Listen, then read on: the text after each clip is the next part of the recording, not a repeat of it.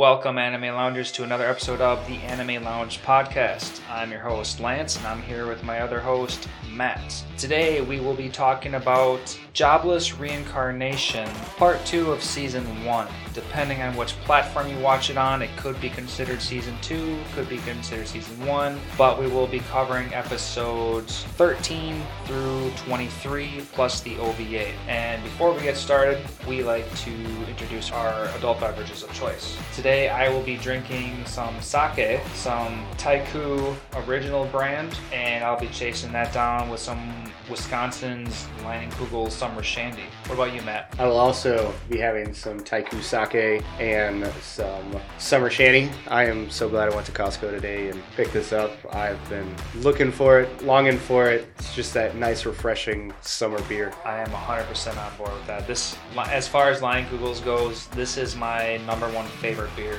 out there. Just to throw it out there, like today is April 9th. We're not at that summer date yet, but like it's just around the corner, and I am so happy it's here because I drink this shit all summer long. Oh yeah, it's gonna be stocked up in the fridge for a while. Oh yeah, so good. So Lance, can you give us our Lance's lessons for this episode?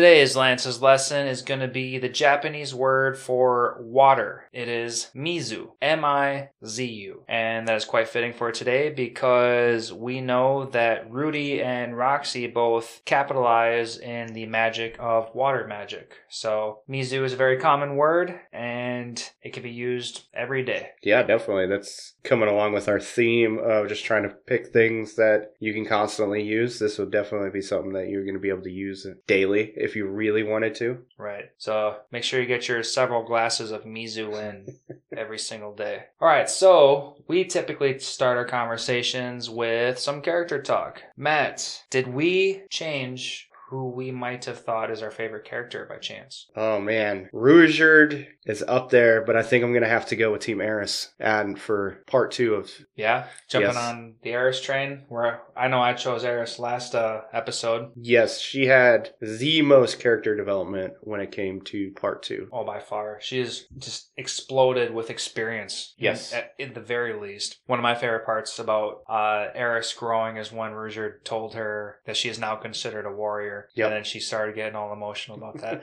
I thought that was, I I was feeling that for her. hmm And you could see the development that she had when in the Beast Village in Mhm. Galene's hometown, which is something I do want to talk about, just that stuff. But to go back to this part is when she is speaking with those two Beast girls. Mm, yep. and you just see the the development that she had from being basically this giant spoiled brat to having these kids basically kind of talk down to her and she didn't blow up on them Oh, yeah. Like she kept her cool. Like Mm. she could have beat the shit out of these two little kids. yep But instead, she held her ground, took the beating that, you know, was nothing to her. But at the same time, like, it was all a learning lesson. yeah it was it was awesome to start seeing that character development that she had and then pushing oh man i'm drawing a blank on it, the one beast girl to train uh minotana Minot- Tanya. yeah yeah, Tanya was the one I wanted to fight. There was that other uh her beast child that wanted to do her own thing, but ranya R- rakanya maybe I didn't take any notes on her. she Unfortunately, she was really not really anybody to take notes on. no. But no, I, I totally 100% appreciated everything that Eris did in this entire second half of this series, uh, uh, season, and 100% agree. And like what I said in our last episode, I'm still gonna continue with Eris being my favorite character of this entire series. But to throw out another name, maybe give, uh, Ru- you know what? I want to say Ruijerd, but maybe let's let's wind it up a little bit. Like Rudy, Yeah. Ru- Rudy is like I know he's the main character and he's supposed to be everyone's favorite typically, but at the same time he has gone through some insane and dramatic uh upbringing, not upbringing. We could just say character development on him too. Yeah, he's he's just he's grown so much. Like not just as himself, but like even you know as his like forty plus year old inner mind. Like he's also learning at the same time. But like Rudy as a character himself, just growing insanely. And two points that I can say on Rudy is one where you know kind of jumping a little bit to the end where he meets up with the dragon god Orsted. Yep. And and he kind of pulls out that like super colorful fireball blast. Yeah, the super super flame attack. Yeah, I mean, I don't know if that was given like a name or anything, but that was pretty fucking awesome. hmm So mad props to that. And at the same time, I guess I can't give him too much credit at this, but like you know when he finally laid uh Oh, him and him and Eris finally laid having sex. yeah finally laid her down to bed, but like he was totally on board with waiting until his promised date, and then he eventually gave in because he was essentially you know too horny at that time period. But yeah, he I mean he was fourteen. He's, he's 14. She Hormones was, are there. she, and she initiated it, so it's Oh, hardcore. basically to get their agreement, you could call, out of the way. hmm And what she really, you could tell that she loved Rudy. Yep. And I would believe that he actually loves her back. I, I Oh, feel like if definitely. he if he had to pick, it would be hard, but I feel like he would pick Eris. Okay, let's let's just throw all three of them into the mix. Yep. We got Eris, we got Sylphie, and we got Roxy. Yep. Um, Sylphie's kind of been buried on below at as far as uh this entire we'll just say the collective season one has gone Yep. because Roxy's come up here and there and he still gets flustered over her. Yep. You know, he's made that that funny figure Yeah. and that, that was a pretty clever figure by the way. I, I totally give props to the creator of this show who turned one figure into two figures just on a, a uh a clothing removal. yeah. Yep. Was Yeah, that was clever. Like when he started describing that, I'm like, what a great idea. Damn, I wouldn't have thought of that. Yeah, because you think you'd just throw a layer of clothing over that, that I was mildly enter. No, I was entertained, but that was that was just a good idea for all those people who are interested in that. I'm pretty sure they all got a kick out of that, Yes. especially for what's that kid's brother's name? Uh, it's Pat's brother. Pat's brother. There it is. Ooh, oh, speaking of, Pat was considered a cursed child, was he not? Or was his brother the one that was cursed, cursed child? It was a little. His brother was his brother was considered the cursed child. Pat was just a noble that or Pax, excuse me, Pax, Pax. Yeah, he was just the noble slash king of the land. No, nothing, nothing wrong with him or anything. okay. And Pax's brother, who would never actually get a name of, was the cursed individual. I will say in the manga, he's not cursed. They they never bring up that. Nothing about a curse. No, which we can. I'll go. I can go into a little bit more in depth later. But yeah, he's not. Yeah, looking at my notes, I don't think I I didn't even write down a name for Pax's brother, the one who was obsessed with uh, the figure. The Roxy figure slash Rudy. Yes. No. Interesting. I'm sure maybe we can do like a Google dive into it, but it's not worth it. unless he gets brought up later in the series, he's Mhm. not his name isn't mentioned. Like because for everybody listening, in case they don't remember, is I watch the anime and then I read the mangas. Mhm. So that was something I'm like, did I miss his name? So I, when I was reading through the manga, I was paying attention to see if they brought up his name. I'm like, wait, they Yeah, never, never not- said his name. You're not gonna be sidetracked while you're reading. It's a lot different. Like I, I know there's been plenty of times where I was multitasking, but I was still paying attention enough. But like, yeah, I didn't. I I try hard to make sure I write down everybody's names. Yep. Like even that side character Geese, I made sure I write down wrote down his name. Yeah, because in part one, he he was nobody at that moment in time. He was nobody. He was Geese just was in part one. Geese was at the very end of part one. He was at the end of part one. Oh wow, didn't even notice that. Yeah. As I mean, as far as his like true form came out, is when he got thrown into that dungeon Yep. with Rudy for cheating at what gambling or something like dice. Oh, that's not. Uh, excuse me. I'm thinking of Gallus. Geese is yeah. Okay, Geese is not in part one. Okay, all right. So who exactly is Gallus? Gallus is the I think I wrote that down somewhere, but continue. smuggler. He is the smuggler.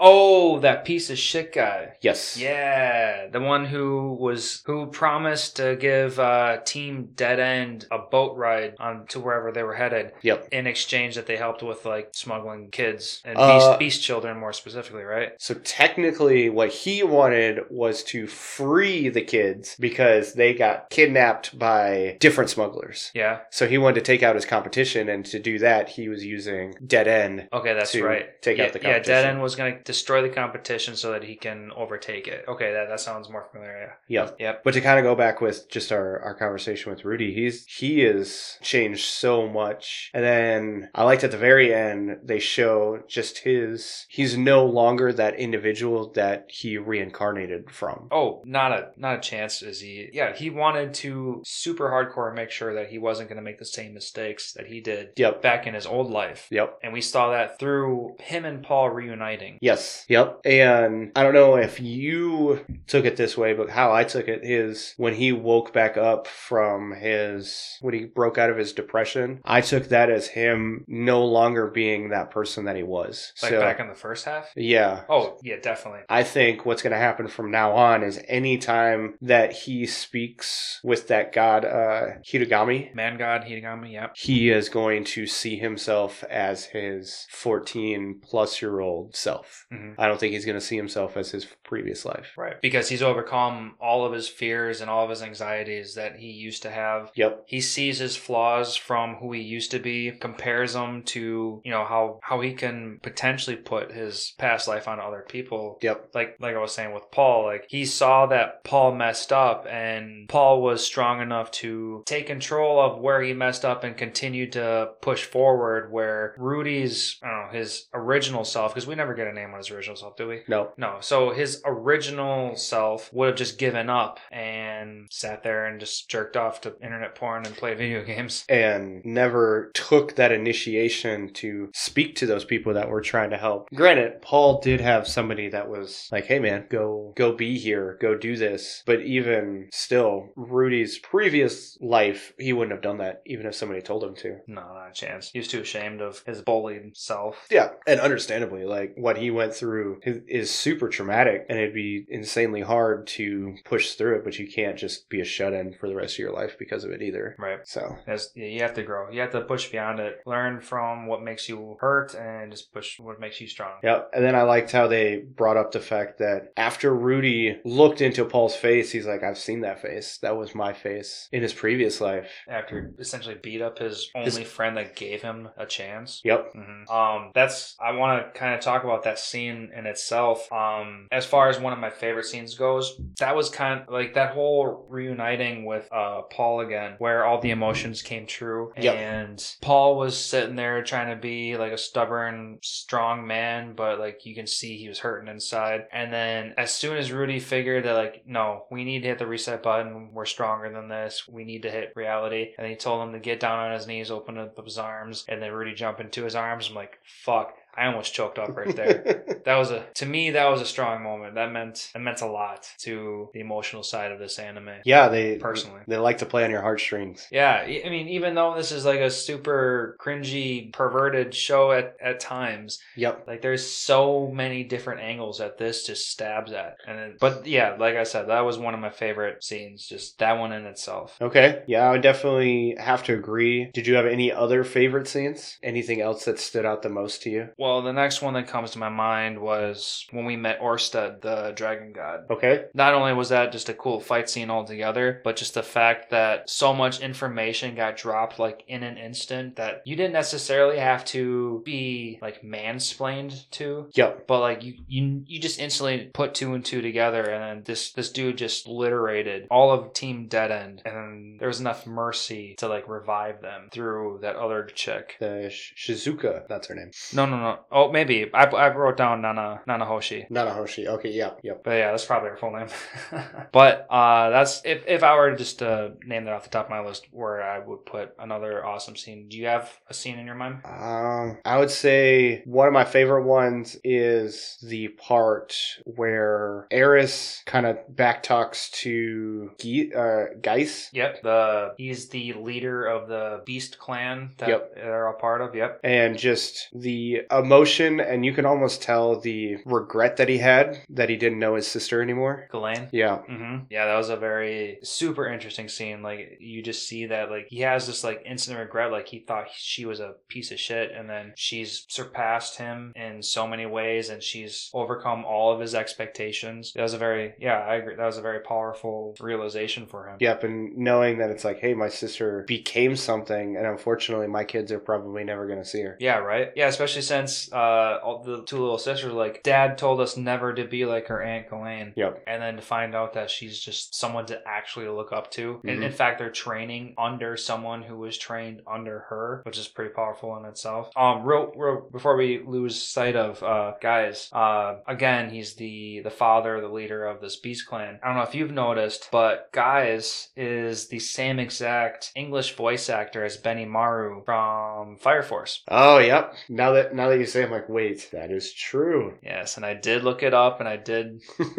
make sure it was true. And yeah, that was fun. I was like, it's another one of those connections. I mean, there was a couple of them that I caught on to, but this is the one I wanted to talk about specifically. So I like his voice. It's a fun, fun connection right there. It's a unique voice. It's definitely a good, uh, good, powerful voice. Yeah, Gyes is pretty cool. I wouldn't expect to see him any further in the series. No, probably not, unless There's a reunite, unless Yeah. him and Ghislaine Ghislaine reunite. go back, which could happen because Eris and Ghislaine are moving forward. Granted, that I mean that's something we could talk about too. Is what do you expect for season three? Oh my god. Well, There's- technically season two, but yeah, Oh yeah, yeah. Okay, well, I mean, what we can expect next is so crazy because all three people of our party have split ways, and I have it's I have no idea. Dude, it's so crazy. I don't even know. We have Rudy in search for his mom, Yep. Zenith, and then we have Ruijerd doing his own thing, trying to continue to clear his name. Yep. And then we have Eris traveling with Ghislaine. I don't even know what their purpose is. She just wants to find her own way. She, from what I took out of it, is she wants to make herself worthy of standing next to Rudy because she does not feel that she is worthy of actually calling, basically calling herself his. Right. I mean, she made mention that like she's older than Rudy, and yet she's like beneath him. Yes. As- okay. The, okay. Well, now that you're saying this, the first thing that coming to my mind is something to give her a power boost. Do you think she's gonna get like one of the eyes from Kishirika? Keisha Rika. That crazy ass chick. Kisha she had that scene. Kishiriku, sorry.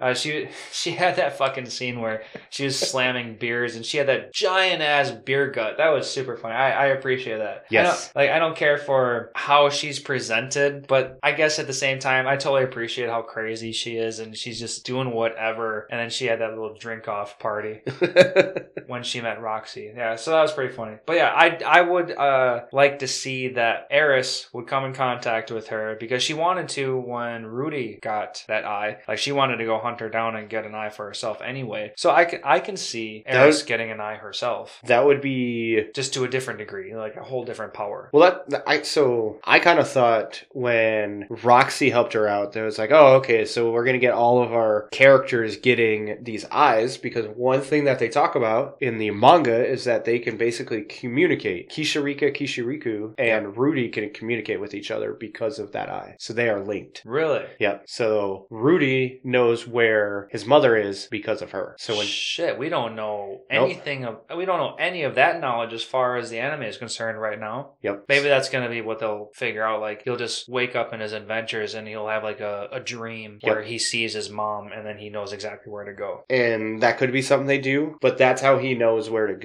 in the end of season t- season one is because when roxy asks to find where his family is Mhm. he knows at that point is when he knows because Rudy knows. Rudy knows because Kishirika basically states, "Hey, Paul, uh, Lila, N- Lilia. Lilia, Norn, and uh, Aisha. Aisha are all together, and then Zenith is in this labyrinth, and she also asks where Rudy is and tells Roxy where Rudy is. Right. So that happens, and then there's a moment where Rudy's like, "Oh, okay, well now I know where Zenith is," and There wasn't an exact location though, right? Mm, Like, as far as the anime was concerned, I don't think there was an exact location. she was in a labyrinth in this area, is Yeah. what they say. okay. So- yeah, it was very broad Which from what I remember. I'm gonna take it kind of like the only other labyrinth anime that I've watched, which is Arifureta. Uh huh. And Well, we covered that, but yep, well, they know where the they know where the labyrinths are in the region because well, the region only has one labyrinth kind of thing. Yeah. So it's gonna be like, oh, okay, well, this region only has that labyrinth, so I know where it is, kind of thing. all right so it'll probably be like an obvious point, Yep. but no one dares to enter because it's difficult to some degree. Well,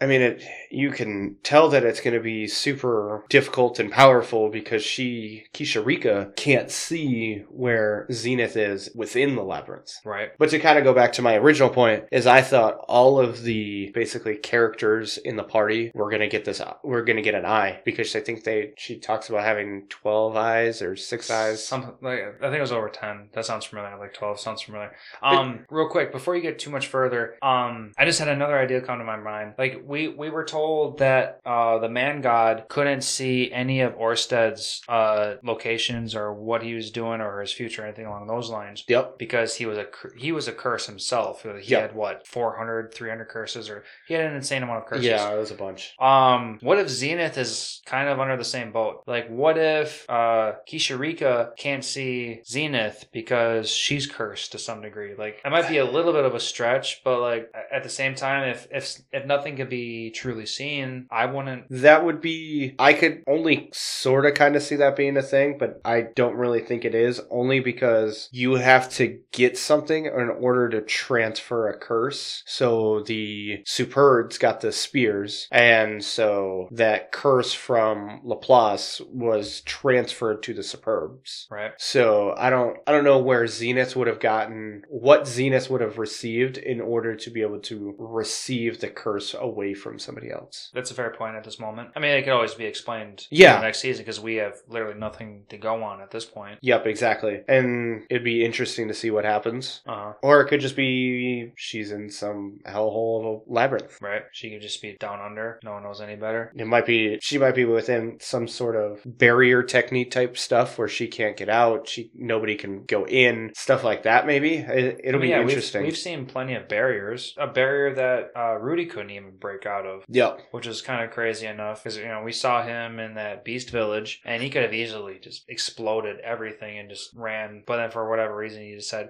oh speaking of being a prisoner i i appreciated his little monologue about how i was like oh this is a single room rent free uh no money necessary kind of deal. Like food's given to you and you get a free bath and he did that twice in the second half and it, the first time was definitely way funnier than the second time but it was it was definitely funny And I also found it hilarious where he was he told Geese that it's like I've been in this prison longer than you. I'm your elder. I mean, and then he and then Geese instantly calls him like master, Yep. which is yeah, that was totally great. And then like I mean, I guess that was kind of cool to see uh, Geese like pretty much talk down to Paul. Like, yeah, dude, I, I've seen him on my own. He can handle himself, and you gotta appreciate that this little child held his own in the demon. Uh, was it the demon? Yeah, it was continent? demon continent. Yep. Yeah, the demon continent, which is way harsher than you can even imagine. And then he survived, and he made it here. Yeah, so in the manga, because this wasn't something I was initially going to go over, when Geese and Paul are talking, they're actually they did a they're doing a quest together where they're going to kill some sewer monsters. Okay, so they did have a prior like engagement. They weren't just like bar buddies. No, they were actually in the Black Fang group together. Oh, so he's an old member.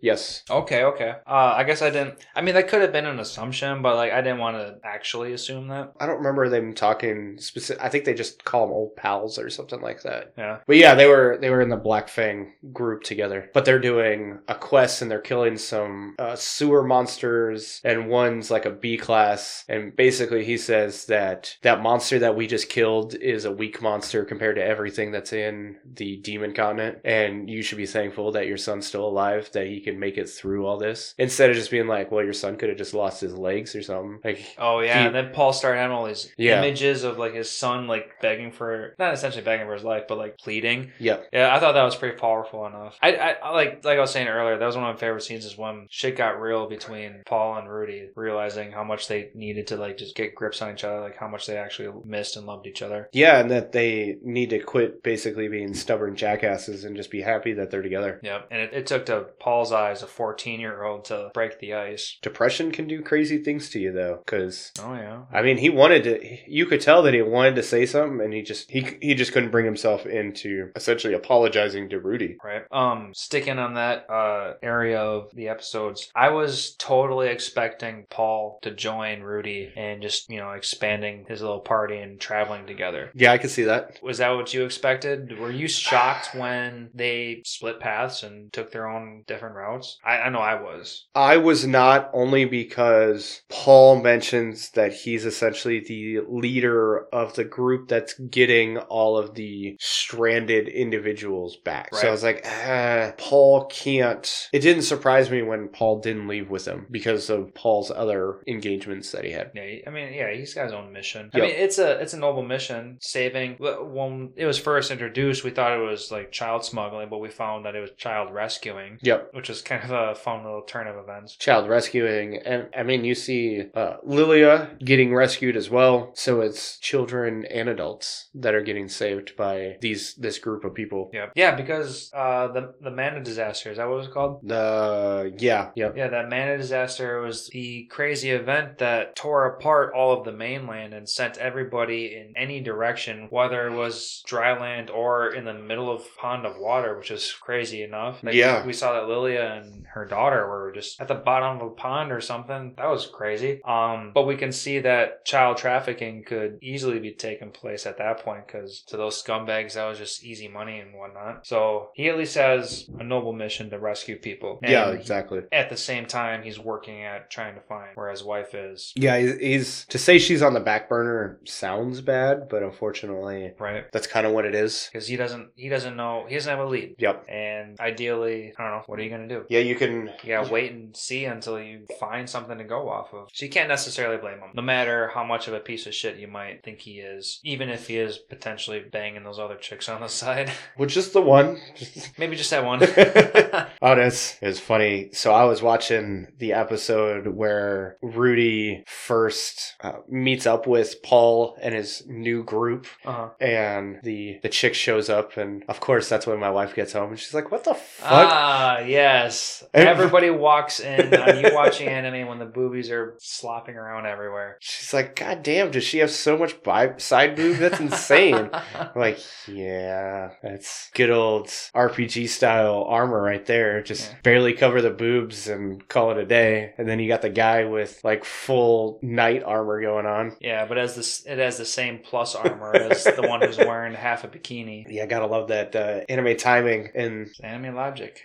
Bring. So it's it's really good. As far as season two is concerned, just to kind of go back to that conversation, hmm So we know we'll, we can assume season two is going to have Rudy finding, or at least attempting to find his mom. We also have that little snippet at the end of that last episode where we see the elf eared person, and then we know Eris and um, Galeen are traveling. I'm going to assume you're not going to see Ruijerd in season two. You you Maybe might not much. I can't expect much at this point. At least not in the first half. Yeah, I think you're gonna get a lot of you. You may or may not get snippet stuff, kind of like what we saw at the end of season one. Right. But other than that, I can't. At least as far as plot building, I can't see him being super important to the season. No. And just to rewind you a little bit, going back to the elf Yep. at the end of episode 23, who we can assume is Sylphie because everything revolves around her. I don't know about you, but you know, I watched my English dub with English sub and they referred to her as Fitz. Yes. And Fitz isn't Sylphie. So I'm wondering what's going on there because they give the assumption that this is obviously Sylphie Yep. uh, what five years in the future since we last saw her because when Yep. know, well, maybe maybe four years to be more specific because Give or take. he wasn't uh this wasn't exactly a full five year deal but yeah we're getting pretty close to there and i want to see how much she's grown because that's a cliffhanger in itself and i'm i'm glad they showed her at the end because like we said at the end of their our last episode like the whole reason for rudy going to the richie rich place was to earn money to put him and sylphie through magic school and we haven't seen shit about sylphie since then except that she's not dead. That's all we know. I mean until we got to the end of episode 23 so i'm super excited to see what's going on with sylphie it's more especially because she had that little moment of like voiceless incantation or whatever so Yep. she, she's gonna be powerful as hell Yep. and I, I cannot cannot wait to see what happens. And I want to know if she has a lot of anger built up for whatever reason and she's just going to be this petty, like, I'm going to just screw over everybody, or if she's just going to be someone else entirely. I'm going to kind of, I don't know why I want to. I just feel like that's the way some things veer. Um, but she's going to have some form of anger. Okay. All I'll say is the manga may or may not spoil it, Oh, no. but we'll save that for later. Okay. Now I'm interested. I want to. Okay, okay, okay. We'll, we'll, we'll wait. I will say right now, I'm not going to talk too much about it because I don't want to bring any spoilers for what season two will be. Okay. Yeah. I mean, yeah, as far as the manga goes, go up until what we know as far as the anime goes. Yes. Which is the fair point. Because we know, obviously, more. There is so many cliffhangers. There's definitely more to come. And that's all I will say about that. Well, we can talk talk about it just a little bit later when we have the manga mentions. Mm-hmm. So fortunately, I can't talk about what I want to see from Sylphie or um, Fet, as we've seen her at the end of season one. You say Fet? Was it Fet? Not Fet. It was. I wrote down Fitz. F I F I. T Z. Yeah, Fitz. Okay. Excuse me. Yeah, you're right. Okay. That's just what the Yep. the subtitles said. Yeah, it's it's Fitz. I'm interested to see what happens to Rudy. I'm wondering because Rudy and Roxy are now going to the same place at yeah. the same so time. they're so now we can expect them to meet up. Yep. Finally. Maybe that would be interesting Oh, to see if they. Okay.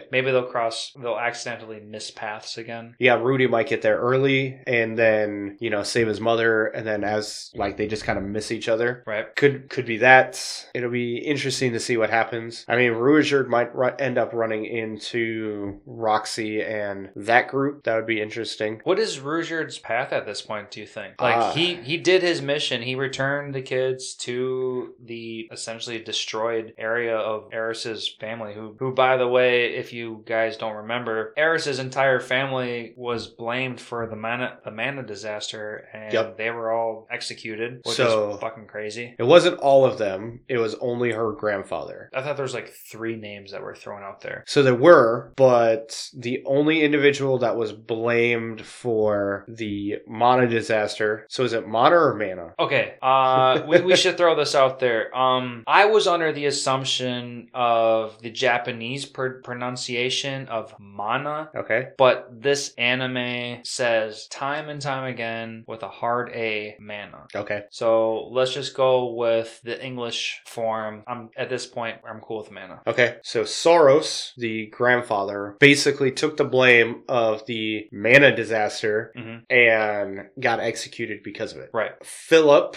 and Hilda were killed later on. Do you have uh, relations, or are you just So Philip and Hilda were mother and father of Eris. oh, okay, So- yeah. We, uh, So they were they were found dead by Ghislaine, Ghislaine, excuse me. Later on, we know that because Ghislaine found them dead. She's not the one that killed them. No, she found them dead Okay, just just to make that straight. because the butler individual. The one with the white stripe in his hair. Yes. I, I didn't write down his name. Um, Alphonse, A L P H O N S E. Sure. He had mentioned that Philip and Hilda were dead. Yep. So we know Eris's entire family has been killed at this point, or not gotten killed, but is deceased at this point. That's a better way to say it. Okay. Because we we never get a, a clarification on how Philip and Hilda die. We just know that they're dead. Yeah, because we got that one cutscene where grandfather was executed, like in Yep. that room, and like we knew that way prior to Eris finding out. Yeah, I think that was at the end of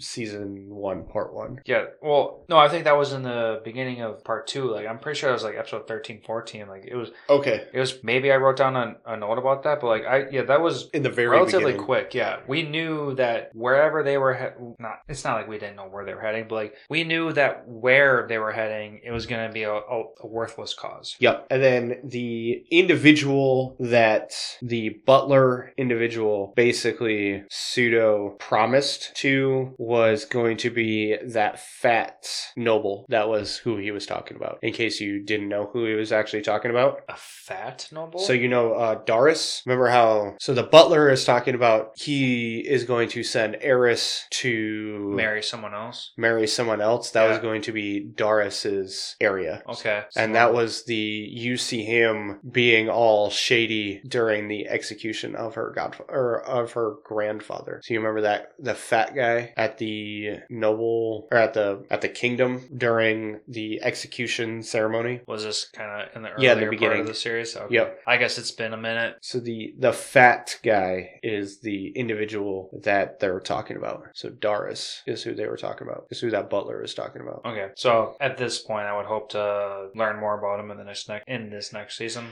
You're probably not because Eris obviously isn't going to Pursue it. his kingdom, so she wants to do her own thing slash sleep with Rudy.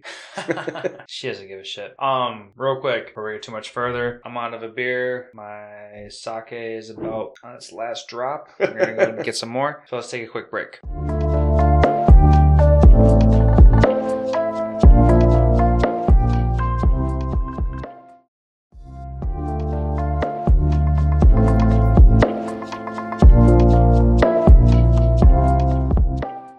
And now that we're back from our beer run, definitely those lighting googles are going down real smooth. Lance, Mm, There was something I know was kind of bugging you that we didn't talk about in our previous conversation, and that was the opening credits. Yeah.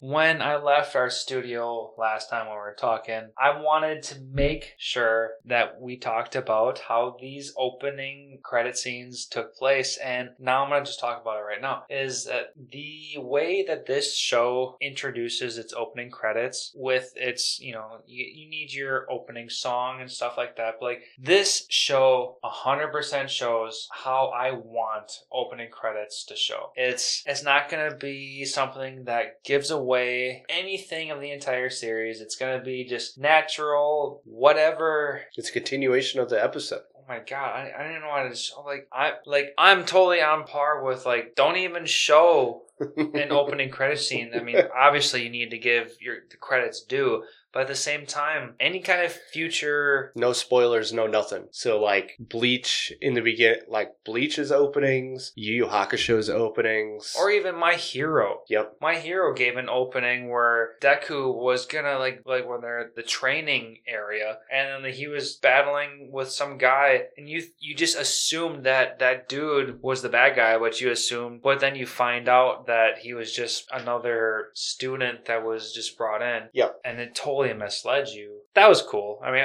I was totally fine with being misled, yep. but at the same time, like I don't want to have these expectations. So, Jobless Reincarnation did it absolutely perfect. Give your opening credits to just a smooth introduction into your surroundings, into the private lives. It doesn't even need to be private lives. It's just how things are working in your natural surroundings, and everything about the introduction was beautiful. Like Yep. the animation was beautiful. Like you just you just appreciated everything. It was just a smooth transition into what the episode itself is going to be. And I think that should be a staple and something to look up to for other studios to just like learn from. Yes, I will agree that the openings for this show are exactly what we needed openings to be. I will say ReZero's openings are on par and ending credits are on par. When it comes to ReZero, there are some episodes that are literally 29 minutes long. Like the entire episode is 29 minutes because they have their opening as part of the episode and their closing as part of the episode. Oh, uh, I cannot put my finger on shows that have done that, but I, I have seen that in the past before. Part of me wants to say that that uh, stupid ass Mars anime, but um,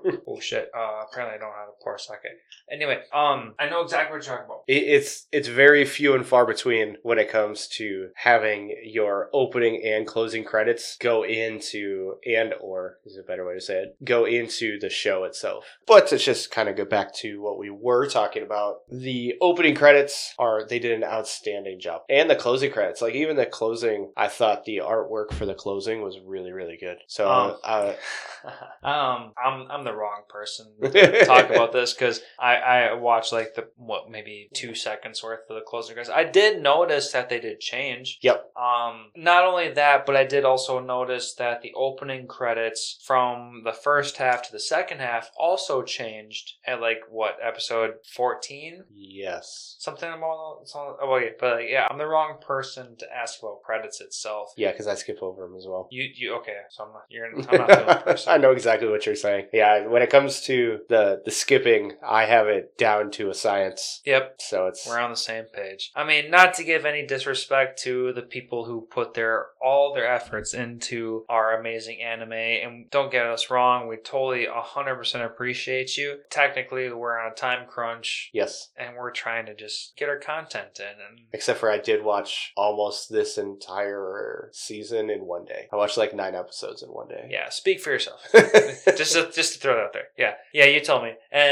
totally jealous of you. I was sick and I took off of work, so it's I I was doing nothing but laying around in sweatpants and a sweatshirt trying not to die. Okay, well, okay, well, I'm gonna. I'm gonna be an advocate for what I'm about to say. Was I'm not afraid to say this on air. I got a vasectomy last week, and I was hundred percent prepared to watch like this entire series in, in one day. And then I was gonna talk to Matt and like, you know what? Let's just. I got all the time in the world. Let's just podcast this as soon as possible. yep. But it turns out that my bitch ass doctor was like, "Yeah, you can go to work in like two days." It doesn't matter how physically active your job is. I don't care. Fuck him. Uh, my balls hurt. Uh, yeah, my so my balls hurt after uh, I, I I took I took three days to recover, and I went back to a very physically active job, and it felt like my balls were a little bit consistently flicked because I am constantly squatting. I will say there was no way I was doing anything up until probably Wednesday. Like I couldn't talk. I it's it was very difficult for me to say anything. So I would not have been able to have a conversation up until probably a couple days ago. Okay, so I guess that worked out. It did. It, So- 100% worked out. You were just sick, and now you're 100% better, and here we are today, and everything worked out the way that it could. Good when plans go as they should, right? Yep, that's the original plan. Um, I have a couple like LOL moments that I would like to throw out there All right. by chance. I think I have three of them written down. Okay, let's hear Okay, so in episode 13, in the very beginning, I, I wrote down, if you die of seasickness, I will make fun of you. Okay, so that point, that makes fun of the fact that Rudeus and Eris are constantly thrown up on any kind of sea voyager. yep. I, I thought that was always funny. Okay. And so then- that one was hilarious. Yep. That, that was that was pretty funny. Episode 18, I wrote quote, visit at least every 20 years.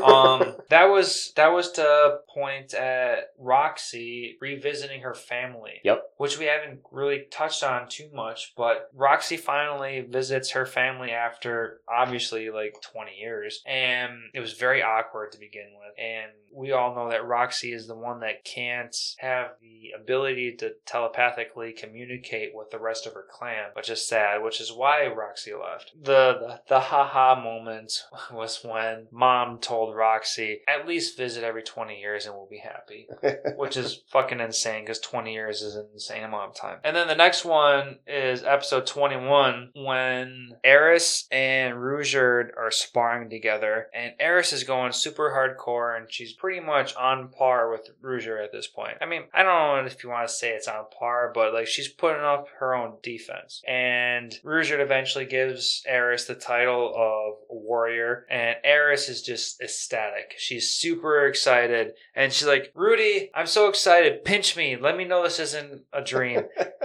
and then Rudy pinches her, but he pinches her in the nipple. like, despite all of the uh, the hentai, the the dirtiness of this show, I had a good fucking laugh about that. that that was hilarious. That that was when I saw that the first time. I was like, "Oh man, that's that yeah, that is most definitely my my most favorite haha moment. oh man." You got any, Matt? So the I'm drinking all of your sake, by the, by the way. besides those, the other hilarious one is when Eris essentially the final thing Eris does to seduce Rudy. I thought was hilarious when she's he's like, "I'm oh, a kitty I know now." ex- oh, I wrote that. Yeah, Uh, yep, yep. Uh, if you can, if you can write it down, because in the I did. manga it's slightly different. Okay, I, in episode 22, I want to be your little kitty meow. Yes, and And then that's what sent Rudy fucking off the cliff. He's like, okay, boner at maximum. We're going. yes, and I thought it was hilarious only in the context that it was like, all right, that's what sets Rudy off. the furries. He was finally getting some, so. Oh, oh, he totally made the world know. He got out of that little tent. Like, today is a happy day. And he turns around and finds out that his happy day left him yesterday. he was tired and he didn't know why. But in the manga, she says, "I want to be your little kitten all night long." oh, there's that little bit of a difference. Yeah, I'm glad you said that now versus like in 15 minutes, so that there's this good comparison. yeah. The the reference would have been a little weird later. Yeah, So it, it was. I found that I found it more funny in the anime just because you got the reference and then you saw it right away. Yeah. It was a little more serious. Least, let me rephrase that. I took it a little more serious in the manga, but I take everything a little more serious in the manga than in than what it would be in the anime. Ooh, what's what's fun about that is my initial reaction would be, yeah, because that's the original source. Yep. But I know that this actual original source was a 2012 uh, online novel. Yeah, web a web novel and then into a light novel, so it, it might be completely different, might be the same. Unfortunately, I will probably never know because it's not going to be one of those that I, I read the light novel for. Yeah, that's insanely time consuming. Yes. Not to say that it's not going to be bad or anything, but like that's just not our vibe. It's unlike No Game, No Life, for instance, right. where we will probably get a conclusion. I I don't need to read the light novel to know the conclusion. As fun as it would be, that's not what this podcast is about. Yes, yes, This exactly. is about anime. So just the a lot more serious moments in part two than part one. Yep. Which I'm okay with. You need those ebb and flows in the series, at least to be a top tier series. You need ebb and flow. Mm-hmm. I'm perfectly fine with watching rom com kind of stuff where it's all punchlines and jokes and a little bit of seriousness. But to be top tier type stuff, you need everything. Yeah, you need the suspense, you need the suspected growth. You need to know that someone is going to grow well beyond what they already are compatible with. Yeah. Yeah, it's I would say this is like I had mentioned in part 1, I 100% see why this was considered anime of the year. Oh, definitely. It- It's got pretty much everything you're looking for. Yes, some of the perviness you can do without, but it, it Yes. doesn't deter it. It's not often enough that it deters the the anime. So I am perfectly fine with the way it is. Yeah, and unfortunately, I would give this anime this anime pretty much deserves a 10 out of 10.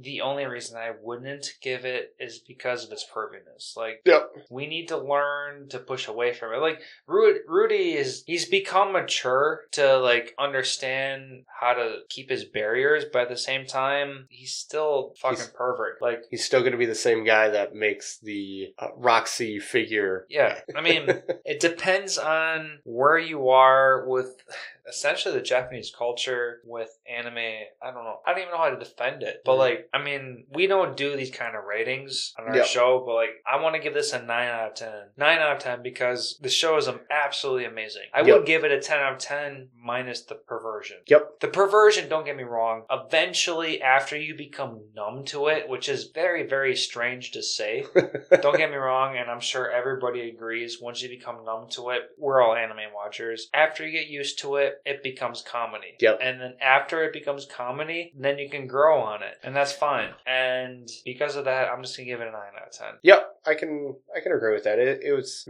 very good, and it's had me hooked since probably the first couple episodes. Yeah. I want to know what's going on for season two. I'm interested and devoted to seeing what happens to these characters. Exactly. Speaking of characters that we we had kind of mentioned that I really want to know a lot more about is Orsted. we we yes. did we We did bring him up earlier, but we just kind of mentioned how we had ran into him and haven't really talked to him. Yeah, like Talk a too much moment. about him. Yeah, exactly. Orsted is the the dragon god Yep. class because there's what like what seven classes, Yes, there's and the he's just below what the technique god. there it is the technique god. Yes. So, we don't we don't know anything about him right now. Right. So can, at this moment, I am expecting that there is a hierarchy that the technique god is kind of like the avatar of all everybody. Like he, that's. I mean, I'm just gonna walk on limb. I'm just gonna assume that this technique god knows a little bit. Scratch that. He's gonna know everything about every technique, and he's just gonna be the best of the best. And Okay. then, and then, I mean, everybody thinks that dragons are fucking powerful. So personally, I would assume that dragons are powerful. I don't remember the next couple tiers. I, I didn't take the time to write it down because they, they, they went through that. They went through all of them. They did mention it. Yeah, there was that stone. Yes. Um, so the seven gods are the technique god, dragon god, fighting god, demon god, death god, sword god, and north god. There's a fighting god above the death god. Uh, I did not write them down in numerical order. I don't know. I just wrote them, I just have them written down. Oh, So I don't know how. the strength priority goes. Yes. Okay. But one thing that they do talk about is that the Orsted, the dragon god, is technically stronger than the technique god. That if he What? yeah, they they mentioned that the Okay, so this number system doesn't mean shit. I think it does, but it doesn't at the same time. That's just gonna, something we're gonna have to learn. At- Yes. Okay, okay, okay. Shit. It'll be very interesting to find out more about this information. They do talk about how they don't really know where any of them are. Right. Mine, yeah, even location wise, yeah, even Orsted. They talk about how they don't. Nobody's ever really ran into him. because he's a cursed child. Yeah, he's a cursed child. He's a cursed child, so man god has no idea how to like envision anything. Yes, Hitogami mentions that he has, he can't track him or do anything, so he has no idea what's going on Right. with Orsted. So Yeah. that would be interesting to see if we find out any information about any of the other gods or not.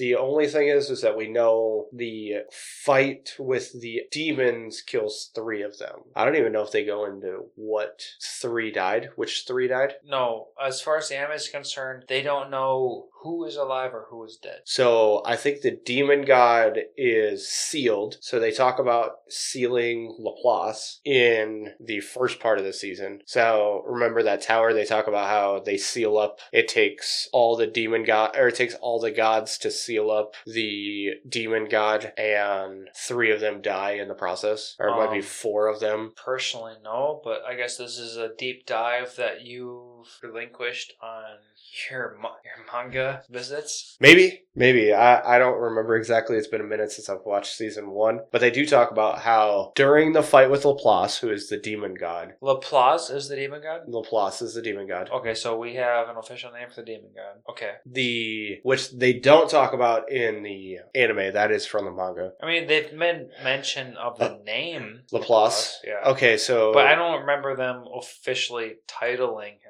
as the demon god or Mm-hmm. or anything of the sorts. Yes, so he is the demon god. He is the one that convinces the demons to fight alongside him in order to basically allow the demons to be considered the same class as humans. Okay. While that happens, it takes, I want to say it's four of the gods, four of the other gods are fighting Laplace to try and essentially seal him up. And Lance has now killed the second bottle of sake. Yep. I have consumed One and a half bottles. I've consumed 1.75 of the bottles that I have offered today. Yeah, I, I have a lot of sake in me.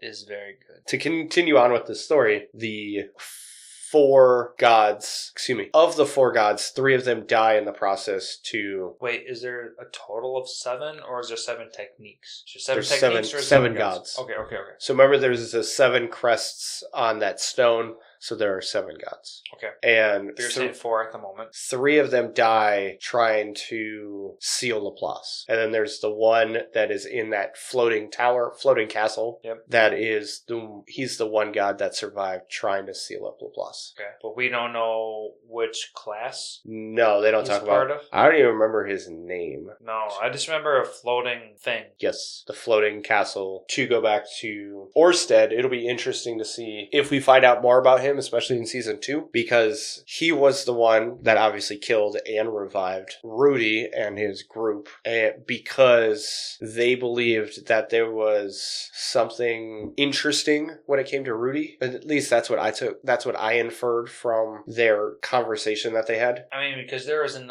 unknowingness between what he automatically assumed. Like there was a blank space. Are you talking about Orsted? I, Yes. I assume. yeah. Okay. Orsted. Yeah. Orsted. So Orsted knew exactly who everybody was except Rudy. He's like, I don't know who the fuck you are. Who are you? Paul shouldn't have a son. Paul- or Paul yeah. doesn't have a son. Exactly. Paul doesn't have a son, which I would assume was in this timeline. Yep. That's that's just what I took from it because I, I just wanted to like jump ahead. And yeah, so this is not the order that the order of events are supposed to be taken. Yep, it'll be interesting to see if he starts playing a bigger role into almost helping Eris and or Rudy becoming what he wants them to become. Yeah. Oh, okay, okay. At the same time, why would Orsted know this? Yeah, that's interesting. I mean, really, all maybe we know a, is it's a curse. It know. could be. We we know what we've seen him for maybe ten minutes of screen time, not even, but, yeah, yeah. so it, it'll be interesting. We don't know what his curses are. Minus the fact that he cannot be seen by the gods. By the man god, at least. Yes, and that'll be. I'm curious slash interested to know what's going to happen with him. Yep. If we even see him in season two, I think we're going to. Oh, I'd be disappointed if he wasn't. At least at the second half. Because he sounds like he's going to be the badass motherfucker at the end. What I think they were talking about. Uh, Ruijerd had mentioned that if he wanted to, he could destroy the whole world. The- Orsted. Dragon god? Yeah, Orsted? Orsted could destroy the whole world if he really wanted to. Something along those lines. Fuck, I don't remember that. I think it was just like a one line sentence. Well, obviously he's powerful. Yeah, Yep. Well, I mean, look at he took out Ruijerd, barely trying. exactly. So that'll be it'll be crazy to see, and I like I said, I hope we get to see see more of him. So one thing that I wanted to talk about was the way in which they introduce characters' backstories. So you get Roxy's backstory by her homeworld, which first you get Rudy going there, and then Roxy going there, and you get Ghislaine's backstory by Rudy getting imprisoned by the Beast People, and then you get her backstory through her family talking about who she was prior to meeting her, but prior to our main characters meeting her. So I thought that was a really interesting and creative way to introduce these backstories without having like flashbacks with these people. You didn't think that deep? Uh, no, I didn't think that deep. I was totally on board with you until you started talking about. I think the last thing you say was Gas- Ghislaine, yeah. Holy- so, so the we got these super interesting people because we have Roxy and we have Ghislaine that we're like, all right, so we know you're not from this area. Like, how did you get to this area? And Roxy, whom we finally got to see her going back to her her family, she left because she, She just felt like an outcast. yeah, what? She she didn't have the telepathy ability. That's what it was. Yeah, she couldn't she couldn't speak via telepathy with her her people essentially, so she felt like an outcast Yeah. and hated hated. You could say she hated herself for it. I kind of feel like that's Yeah, I mean that's that's fair enough. I mean she didn't she she is born into this clan and she didn't have this ability that everybody should have the ability for, and then she was just the outcast. So yep. she felt like she didn't belong, so she ran away. And then they also had one of your favorite lines. Which was The twenty years one. Oh. You you had mentioned that earlier. How Oh. the, the mom talks about hopefully I can see you in twenty years again. yeah, because these fucking people can live for like hundreds of years. Yep. I hope to see you every 20 years or so. It'd be nice. It'd be it, it's like saying stop by every other week in our lifetime, but like no, it's every 20 years for them. Fuck that. And then you also had the the funny moment where Roxy's father gets like the light bulb goes off because do you think Roxy has feelings for Rudy? Yeah, Okay. I do. I do. And then obviously her uh, Roxy's mother believes she also has feelings for Roxy has feelings for Rudy and then she talks about how well hopefully next time you can come back with Rudy and then the father's like no No. you can never come back again. They won't make babies. I, I refer. Yeah. It, it was just one of those funny like oh fuck that's who he was to her. Okay, no. he is not allowed over here again. Little does he know he's making perverted statues of her on the side. just the one. Just, It was the, just, Just the one. just the one with the mole that got removed. Hmm. Speaking of statues, Yep. I think it's a super cool concept that every time Ruijerd does something cool or good, let's put emphasis on good, Yep. that they give out a statue so that they remember that a Superd. That a Superd did something good for humanity. And obviously that's what's going to cancel out the Superd's curse. So Yep. it, it, I mean, we will see that in the future, obviously, because because we'll see that the Superds are obviously going to become, I don't know, equal class. Oh, that's what. Excuse me. That so now you reminded me. That's what Ruijerd's goal was. That's what he had sought out to do was to find the rest of the Superds. You want to find? the Yes, rest he, he went to go search for the rest of the Superds. That was his mission when he left. Thank Oh. you for reminding me about that. Oh shit! You're welcome. Because um, I thought his base course was to just make the Superd class just uh. well, he yes. Hey, that- we're your friendly neighborhood We're nothing to be fearful of. Yes, that was one of his goals, but his main goal was to go find the rest of the Superds. I also have a question. Do you think he just walked around with a backpack full of figures once he left? Rudy? Yeah. No, Ruijerd. Ruijerd? Yeah. Do you think he's just walking around with a, a I, I would like to hope that he had at least I don't know five, at least Oh, I was gonna say like a hundred, but okay. 100? that's a that's a big ass backpack. I mean, it was a big ass backpack, so You would hope that, but okay, we did we did describe in the beginning of this episode that we would talk about the OVA. yes. And in the OVA, Eris was fighting, and when she was fighting, she was asked who she was. Yep. And she was she described herself as She described herself as Superd to the princess person. Is that what she was? yeah, something something like that. Yeah, she was. I want to say she was the princess. Yeah, and so I want to say, like, The red haired Superd. all I want to say is that spreading the word of the Superd's good deeds could be as easy as even a random ass child, whatever. I mean, Yep. that's all you have to do is just like say, I'm a Superd, and then Bert, and just fucking skirt out of the way. Yep. That's all that matters. I will. s- So just because we we are on the OVA because I didn't have a whole lot to talk about. Watched it. I was like, oh, okay, cool. That's you get to see twenty minutes of Eris, and that's really all I took about took from it because it's an OVA. It's kind of extra stuff. We're probably never gonna see that kid again. Mm, by the way, how much you? But we're we're in April. Yep. And I don't, I don't know where this time frame is going to be in for everybody listening, but shows in Japanese. Yes, it was. It You was watch awesome. Japanese yourself? Yeah, of course. Okay, so we both watched this in Japanese. Sorry, go on. Yeah, it, it was the only cool thing was to see the the voice actors for the individual characters in uh, Japanese because we obviously watch everything dubbed to begin with for the most part. Yeah, we like to make sure everyone has an option Yep. to watch what we're talking about. Exactly. So for the most part, minus a few shows here and there, I have no idea who the voice actors are in the subbed Japanese version. So it, it was interesting to just to kind of get a glimpse at who those individuals were. But as far as the OVA, I really didn't get a whole lot out of it. Out of it, did you? I mean, Like I did. it was a it was a fun OVA. I mean, they totally did fill in that arc between It was uh, that- yeah. Rudeus getting his ass beat in with his dad and uh, Eris showing up after she slayed obviously a couple goblins. Yeah, so that one day it wasn't bad. Um, more jobless reincarnation content, so I was happy with it. But as far as the story itself, it was fine. There was the the like the title as compared to what the actual concept of the story was made no sense. Um, I'm, I, I would like to say 99% of it made no sense.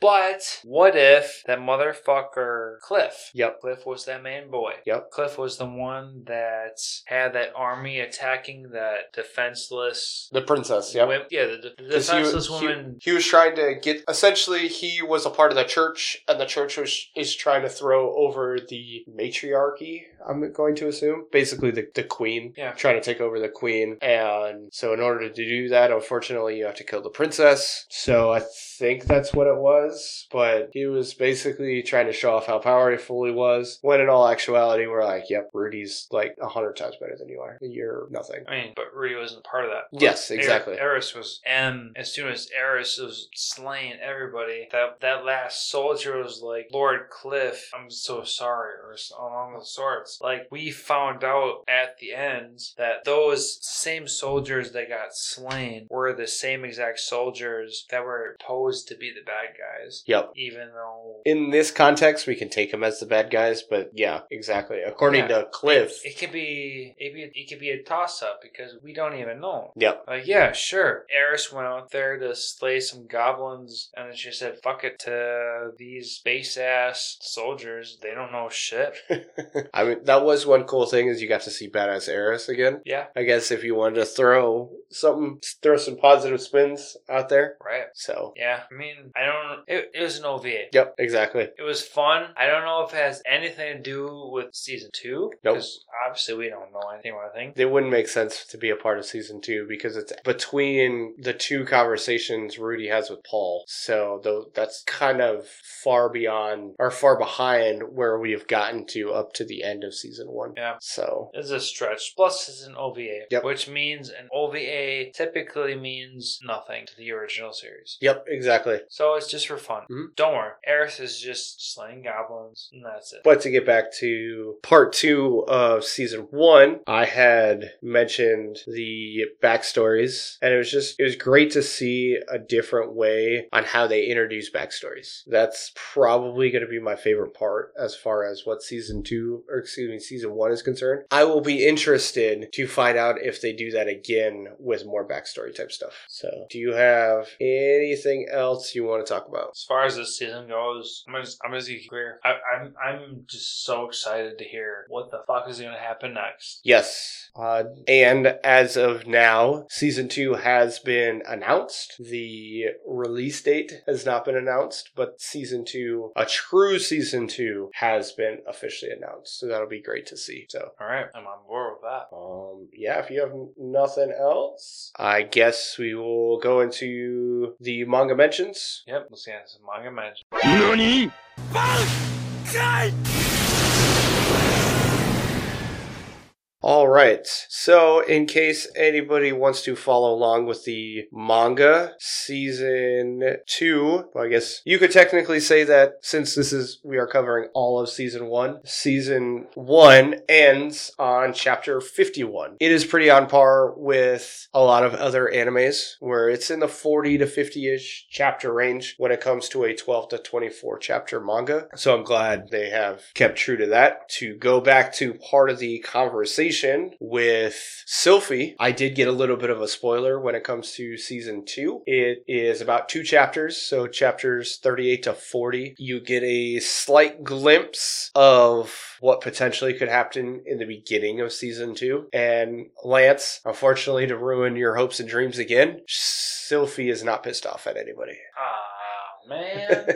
I just I tried. I love to kill your uh, kill your vibes when it comes to future endeavors. It was a, it was a decent shot. Go on. What I will say is it's a nice little blip. It does explain what happens to Sylphie after the mana disaster, but other than that, I'm not going to go into it just because I don't want to spoil what happens in season 2. It's there's not a whole lot. Just know that Sylphie is obviously still alive and it's a nice little. I would probably say episode or two is is what'll be for season two. They may make it into two episodes, so it, it won't be a lot, a whole lot of context, but there'll be there'll be something there. So that'll be nice to go into some of the differences between the anime and the manga. When Rudy goes and saves all those beast children in the dungeon, there are no dead children. So all the the six beast children are all alive when he goes and saves them. So that's something that's kind of nice. Uh, Uh, they go into. Oh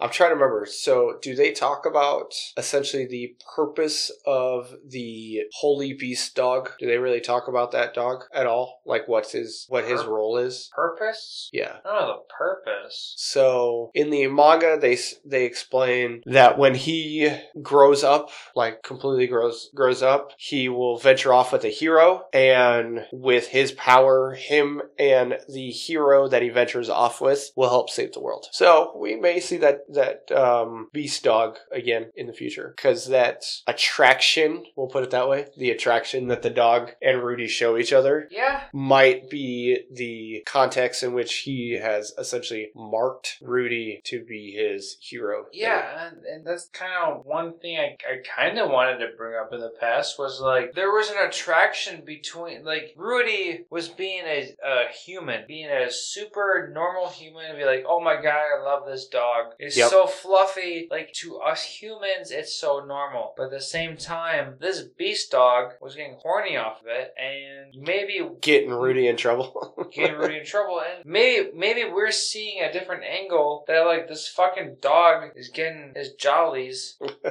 close, close to it. Not not official, but like it's getting fucking weird. like I said, he might be marking his territory Right, in quotations. Yeah, and um, I mean, they they said it, they said it, but they didn't say it. That was part of my notes, and like shit was getting weird. To continue on, when Rudy casts all that rain to help save the Beast Village, he doesn't have his staff. He does it. He does it without a staff In the Beast Village, in the Beast Village. yeah, That was one thing that I he, he didn't have the shit. I thought it was kind of weird. That it was like, wait, so he went from being in prison to having a staff. That's a little weird. But he didn't. He didn't actually have it. Um, something else that's, that happens is Geese was the one that produces the final blow to Gallus, the smuggler guy. What happens is essentially Rudy and Gallus are fighting each other, and Rudy distracts Gallus enough to allow for Geese to sneak up behind him and basically knock him unconscious with a large rock. After that,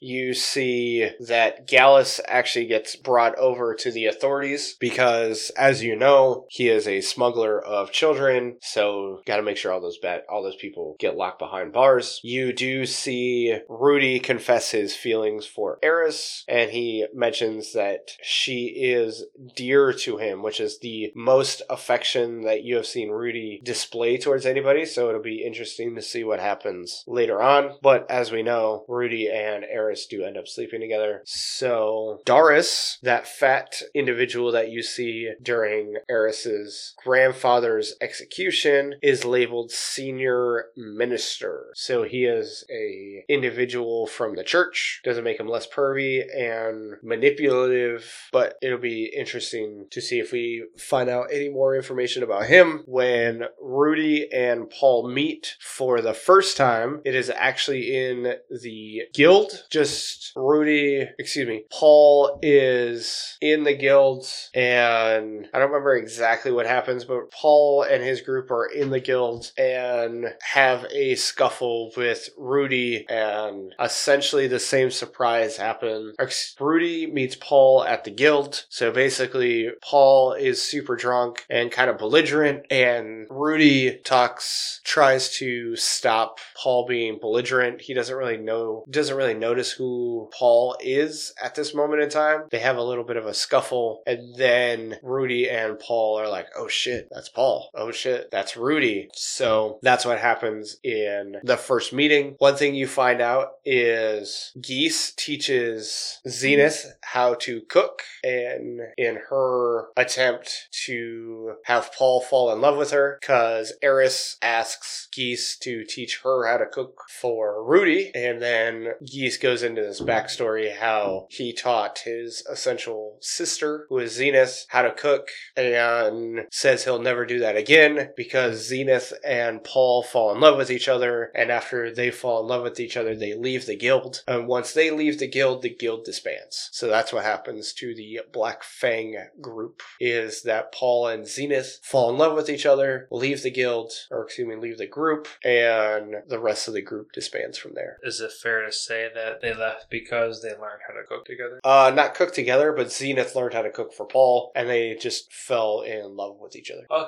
So, uh, Paul meets Rudy at the inn that Rudy is staying at, not at the guild. Just kind of a little. It shows the effort in which Paul is making to make amends with Rudy. Uh, when R- Roxy travels to Migurd, which is her homeland, she actually travels with all of her party, not by herself. Okay. Doesn't really, it changes absolutely nothing. It's just context. Is there still that emotional Yes. Aspect? Yep, exactly. So Kishirika, Keisha Riku, and Roxy do a Captain Ginyu pose after they're super drunk. Captain Ginyu? Yep, Captain Ginyu. So they do like the weird like stance thing with each other. So they go back to some. So they reached out to some Dragon Ball Z shit. Yeah, yeah, it's just a little uh, Easter egg kind of thing. I found it hilarious. Uh, she also Kishirika, Keisha Riku brings up the fact that she was saved by Rudy. Like actually says his name out loud to her, Roxy. But she was legitly saved. Like, without him, she'd be nothing. Yes, Okay. So saving Aisha was slightly different. So they, you know how Rudy goes and sends a letter, and then Aisha basically starts following Rudy. Then the guards start following Aisha. That that doesn't really happen. Rudy sends off the letter. The letter gets sent to that one woman guard, and then the plot kind of happens. Rudy does send the letter, and Aisha is the one that brings the letter back to Rudy, and Aisha gives. So you remember that box that Lilia had with the panties and the crest. So Aisha brings that to Rudy on their first encounter with each other. That's a couple episodes prior to what was what actually happened. Yes. Yep. And also there's a letter that